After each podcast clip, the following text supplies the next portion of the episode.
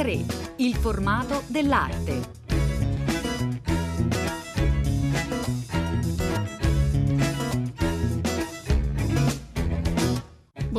Buongiorno, a tutte le ascoltatrici e tutti gli ascoltatori da Elena del Drago, una nuova puntata di A3, una nuova puntata che vi porta a Forlì, ai Musei San Domenico, un luogo d'elezione per A3. Sono molte ormai le mostre che abbiamo visitato insieme. Questa grande retrospettiva che si è appena aperta, inaugurata e che è possibile visitare fino al 16 giugno eh, riflette sull'Ottocento, eh, l'arte dell'Italia tra Hayez e Segantini, l'Ottocento visto da una prospettiva particolare. Iniziamo a raccontare questa mostra insieme a Francesco Leone, che è il curatore. Buongiorno, benvenuto.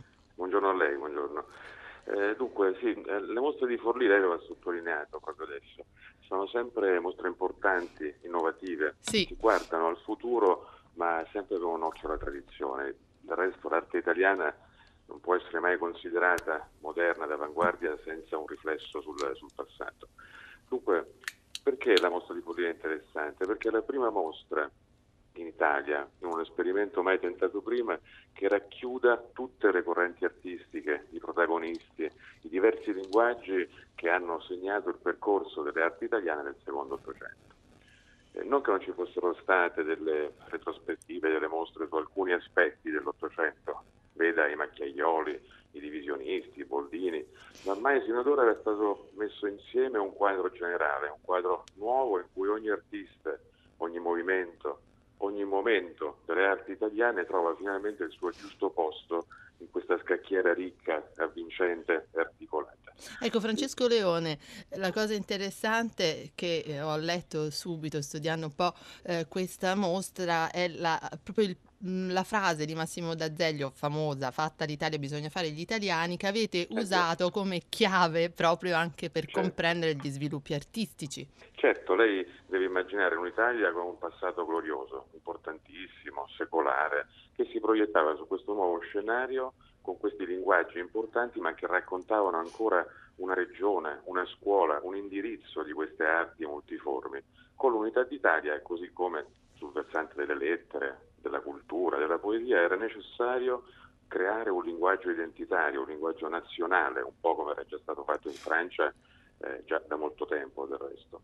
E noi abbiamo scandito questa mostra con, tra due date, quella del 1861 e quella del 1911, alla vigilia di quella guerra che segna davvero la fine dell'Ottocento e dà inizio al secolo breve. Perché abbiamo scelto queste due date? Perché tra queste due date, tra questi 50 anni, si scandiscono quelle famose esposizioni nazionali che noi abbiamo immaginato di ricostruire nella mostra, che ci siamo chiesti, ma uno di noi, nato in quegli anni, frequentatore di quelle esposizioni, che cosa avrebbe visto passeggiando mm. nelle sale di queste mostre che erano visitate da milioni di italiani? Mm. E il risultato mi crede sorprendente, assolutamente nuovo. E questo è un, un vanto di questa mostra. Ecco, poi avete scelto eh, di ordinare proprio eh, per temi il percorso espositivo, proprio per affrontare da diverse prospettive questa produzione così vasta. Certo, abbiamo iniziato naturalmente con Hayez, il padre fondativo delle arti italiane, oggi indiscutibilmente riconosciuto come uno dei protagonisti delle arti europee dell'Ottocento. Hayez ebbe l'avventura di vivere molto a lungo, morì addirittura nel 1882.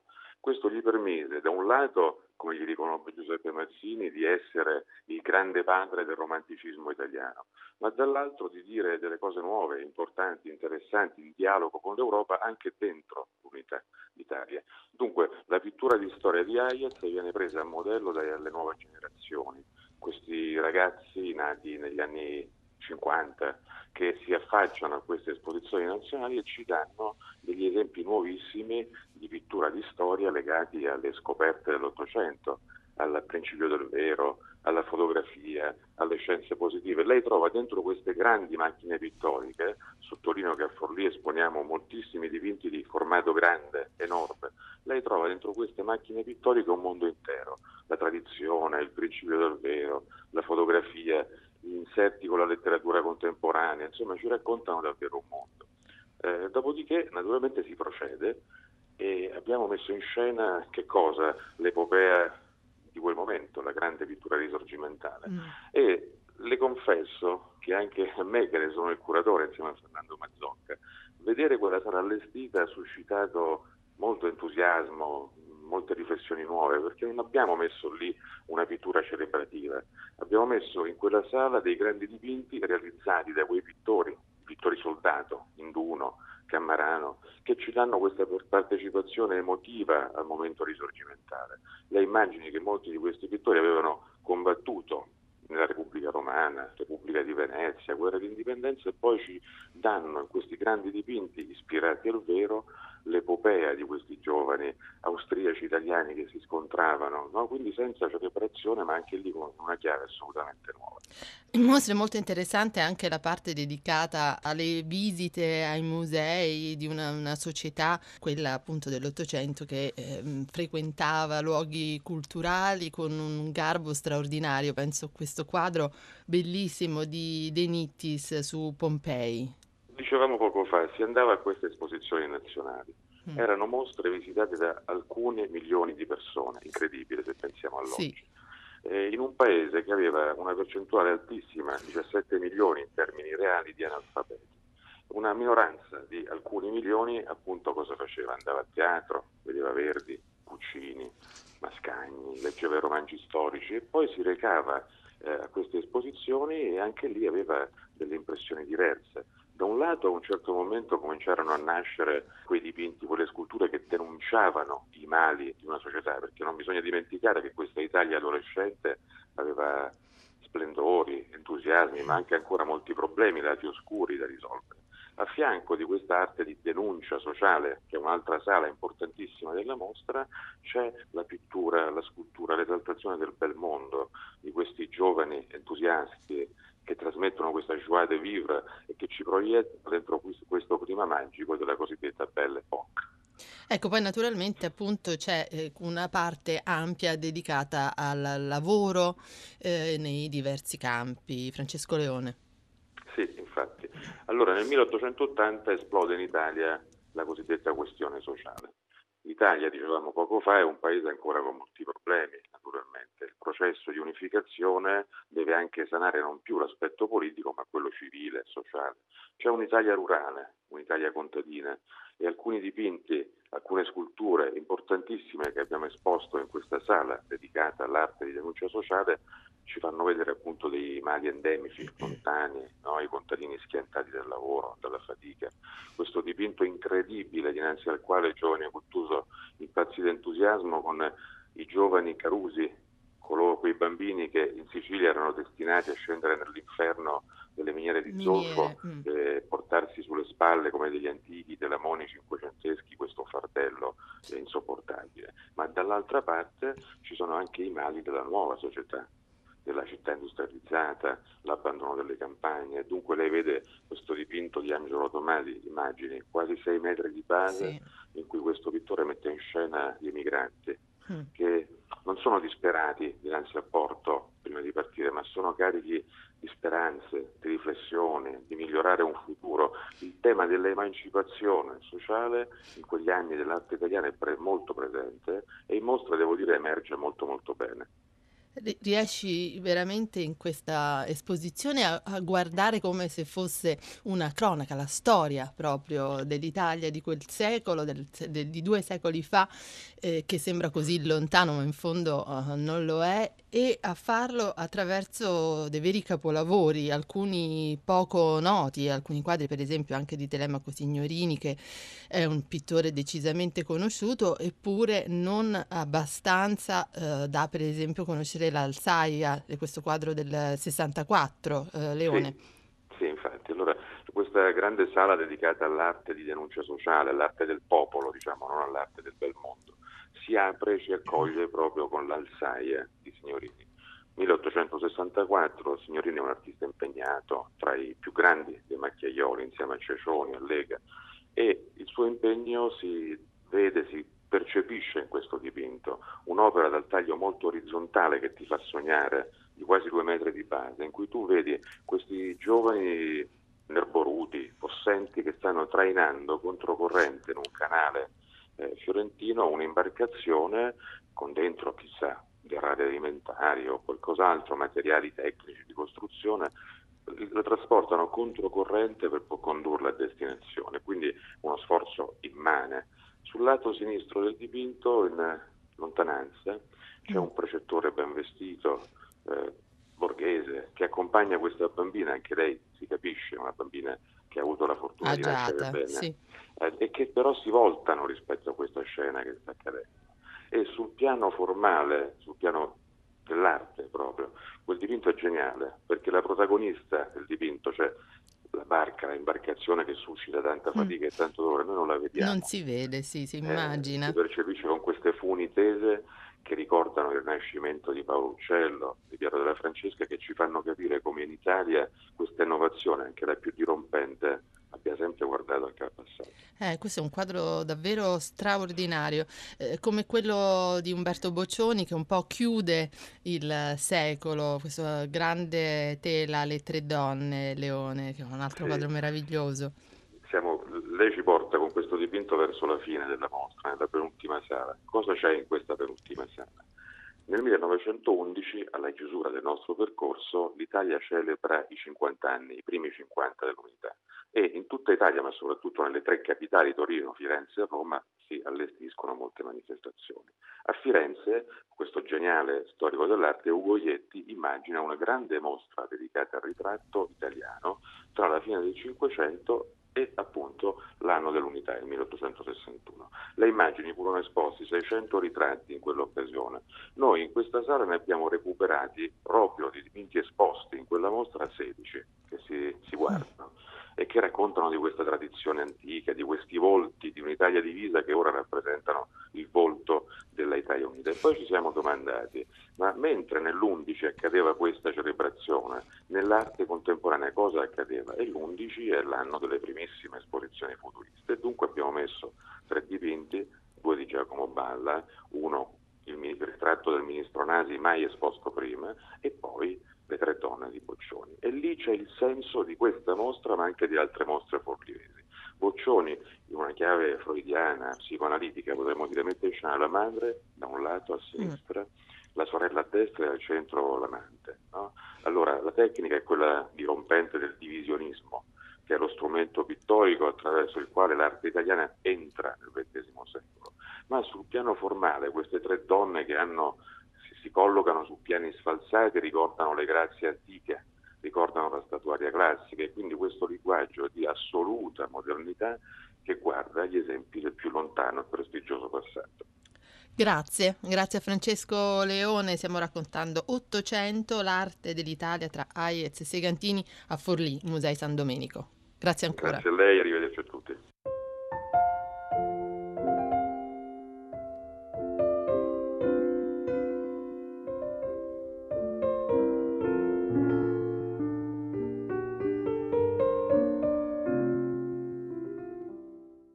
800, l'arte dell'Italia tra Aiez e Segantini a Forlì. Buongiorno a Marco Antonio Bazzocchi. Buongiorno, buongiorno. Dunque, che idea si è fatta lavorando a questa grande esposizione? È possibile visitarla fino a giugno eh, 2019, quindi c'è tutto il tempo a disposizione. Ecco, cosa Cosa ha capito di questo secolo che in fondo è abbastanza negletto, soprattutto per quello che riguarda eh, l'arte italiana, mentre in altri stati, penso alla Francia per esempio, è certo, un secolo certo. principe? Ci sono alcune cose sorprendenti. La prima è che l'Ottocento è un secolo lunghissimo, cioè è un secolo dentro il quale succedono veramente tante cose. Mm, queste cose hanno naturalmente un'origine storica, non dimentichiamo che è il secolo dal quale nasciamo in un certo senso, ma in campo artistico mh, è impressionante vedere la varietà e la quantità di sperimentazioni che avvengono. Cioè si va appunto da, da, da, lì, da un secolo che parte con le accademie, con l'eredità del classicismo, che però subito vengono reinventate nel codice per esempio del teatro e del melodramma, a un secolo che finisce con la dissoluzione del paesaggio nella luce, nella materia, mm. eh, un secolo dove ci sono i, i, soldati che combattono per l'unità d'Italia, c'è già la borghesia eh, che si afferma, ci sono i grandi intellettuali che diventano delle star pubbliche, pensiamo a, semplicemente so, a Mazzini, a Verdi mm. o a Carduzzi. Eh, sono, c'è il popolo, cioè il popolo con tutte, con tutte le sue attività, dalle più umili alle più impegnate è, è, un secolo, è un contenitore dentro al quale eh, stanno veramente moltissime cose e mi sembra che i curatori della mostra abbiano colto benissimo questa ampiezza. Ecco, cioè, dopo... L'Italia sembra un paese grandissimo, mm. dove viene di tutto, eh, dove c'è una ricchezza di vita incredibile. Mm, posso permettermi di dire esattamente il contrario quello che succede nei nostri giorni, dove sembra invece tutto ristretto e tutto concentrato su poche e inutili cose. Ecco, è veramente inevitabile il confronto con l'attualità, anche proprio per l'impegno, per eh, la capacità di una, una parte magari limitata, perché appunto dicevamo prima con Francesco Leone c'era una grande quantità di, an- di analfabeti, però la parte eh, invece più colta della società era molto attiva, e poi appunto l'impegno politico. Eh, è vero che visitando la mostra sorge spontaneamente spontanea la, il desiderio proprio di confrontare, eh, di fare un confronto diretto con il presente, ma eh, invece dal punto di vista letterario Marco Bazzocchi ci può raccontare l'Ottocento per accompagnare proprio queste grandi tele, questo eh, percorso sì, espositivo? Eh, io, io mi fermerei soprattutto su, su alcuni elementi. Beh, il primo naturalmente è che eh, come vediamo in pittura, anche in letteratura, l'Italia acquista una mh, capacità di raccontarsi.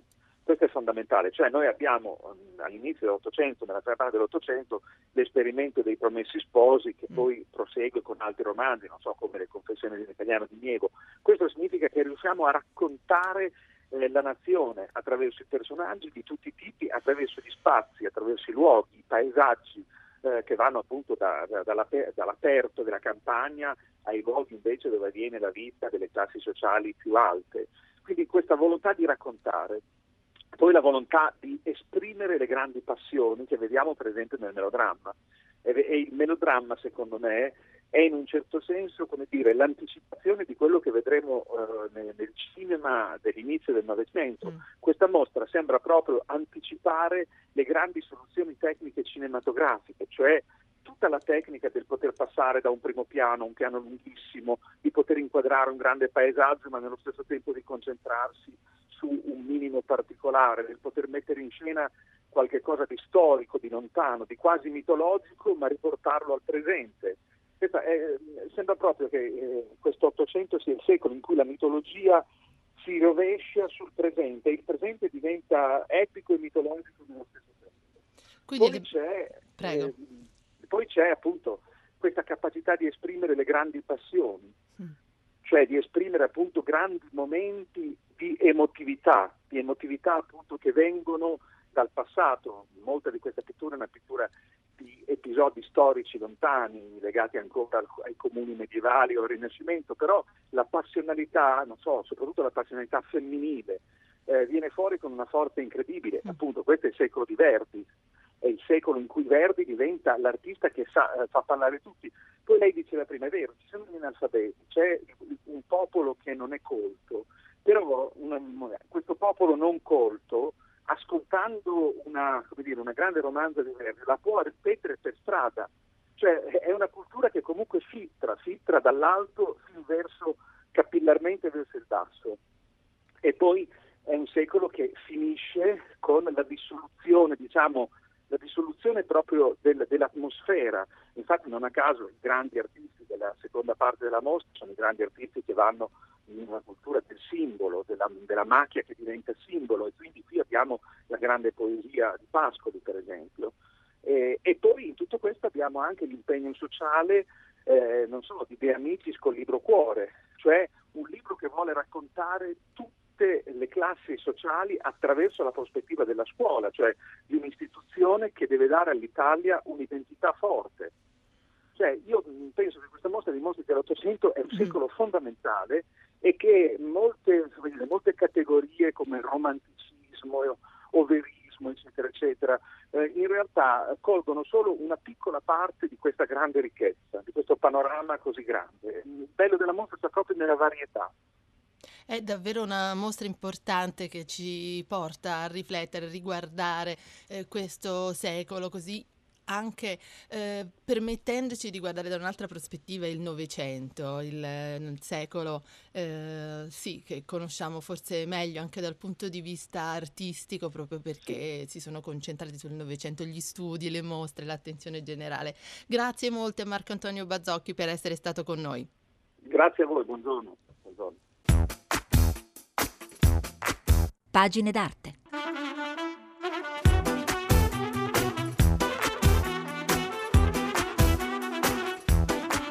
Per il nostro spazio dedicato ai volumi, ai libri d'arte, siamo con Sergio Cortesini. Buongiorno, benvenuto.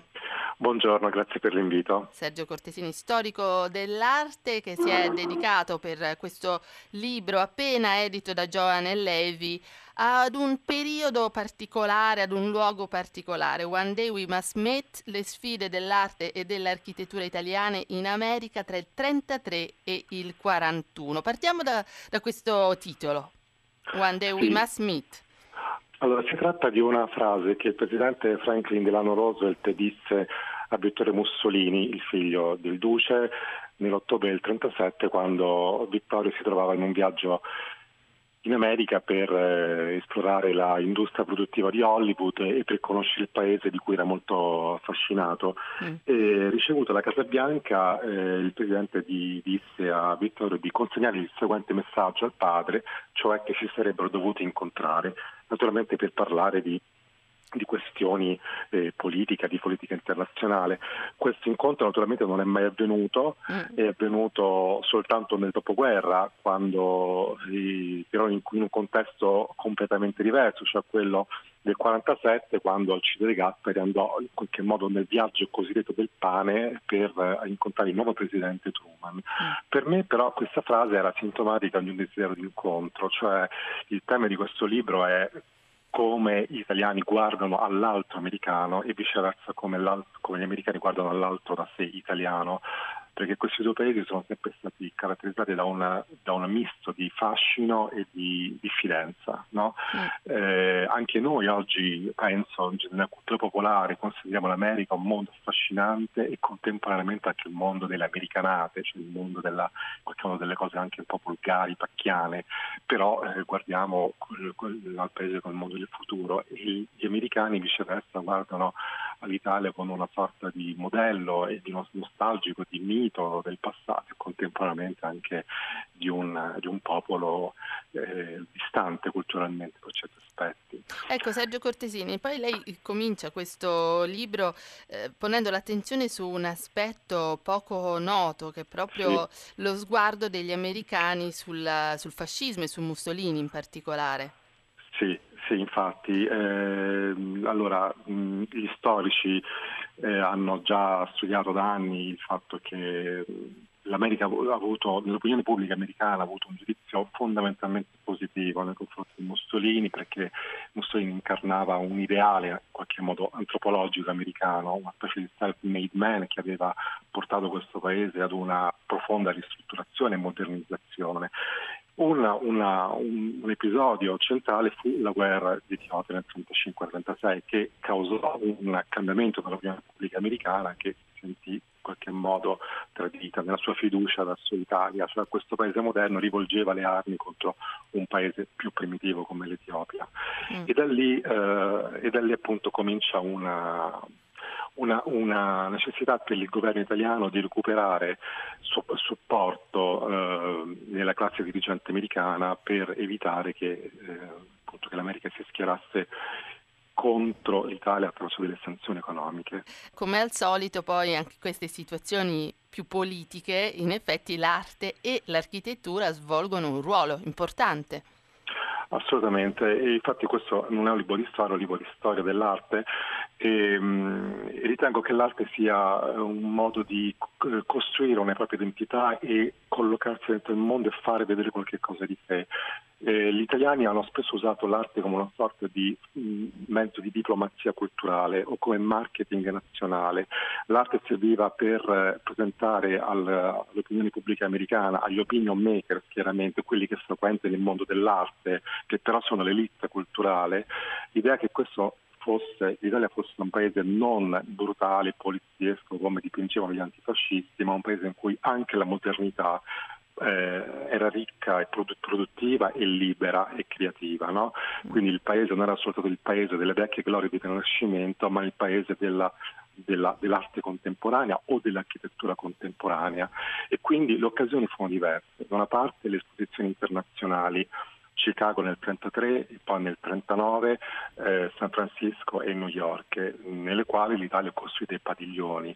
Guardando l'evoluzione dei padiglioni dal 1933 al 1939 vediamo l'evoluzione anche della politica italiana, da una, da una luna di miele diplomatica nel 1933 che infatti è un padiglione per così dire americanista, futurista, molto moderno, che guardava il futuro attraverso le forme ispirate all'aeroplano, al futurismo, e ad una certa idea della, del progresso, invece nel 1939, alla fine di questa parabola, abbiamo un padiglione molto romanista, cioè molto che guardava all'indietro, quindi fatto con un modello più classico, con colonnati, travertino, una grande torre sormontata da una dea a Roma e una cascata che, che scendeva da lì. E quindi questa trasformazione un, dell'immagine italiana costruita attraverso l'arte pubblica da un'Italia futurista, da un'Italia volta al passato e anche segnala la trasformazione dell'Italia in un paese imperiale dopo il 1936 appunto, dopo la conquista dell'Etiopia.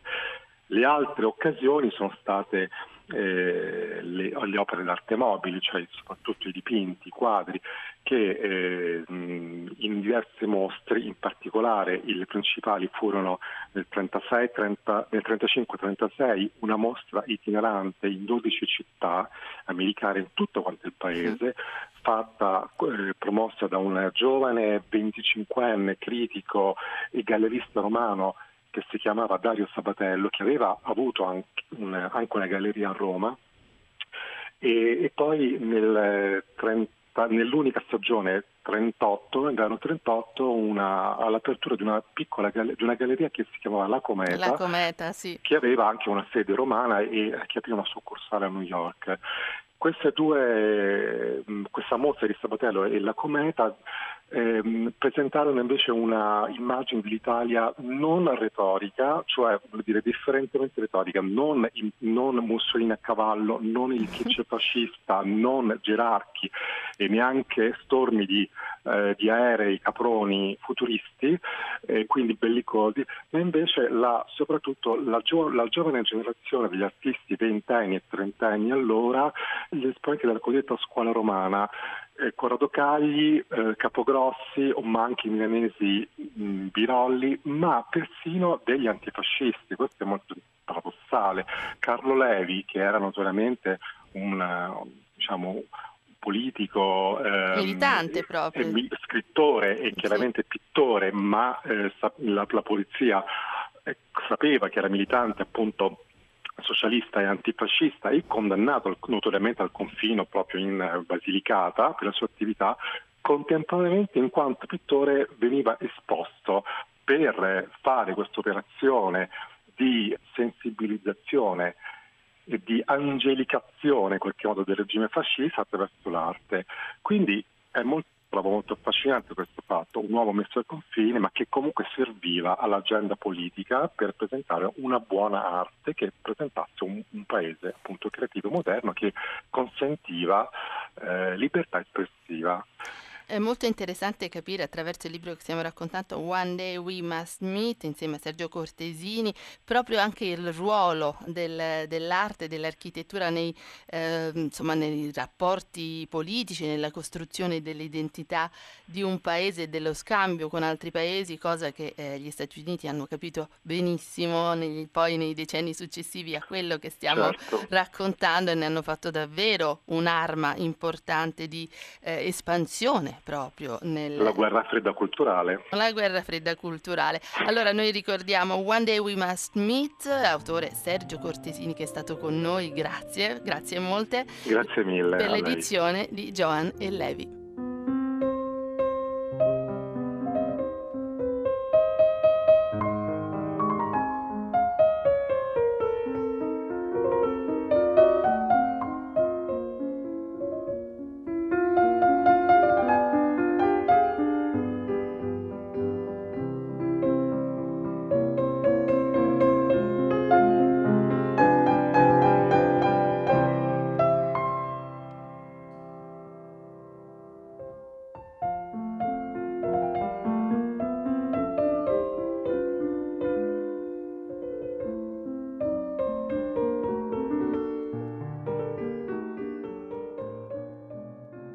Muzio Clementi con Adagio Sostenuto numero 14 ad averci accompagnato in questa scoperta, riscoperta dell'Ottocento grazie ad una grandissima mostra a Forlì e Musei San Domenico. A questo punto i nostri saluti, quelli di Cettina Flaccavento, curatrice di A3 e di Elena del Drago al microfono. Grazie per averci seguiti sin qui, noi ci risentiamo sabato prossimo.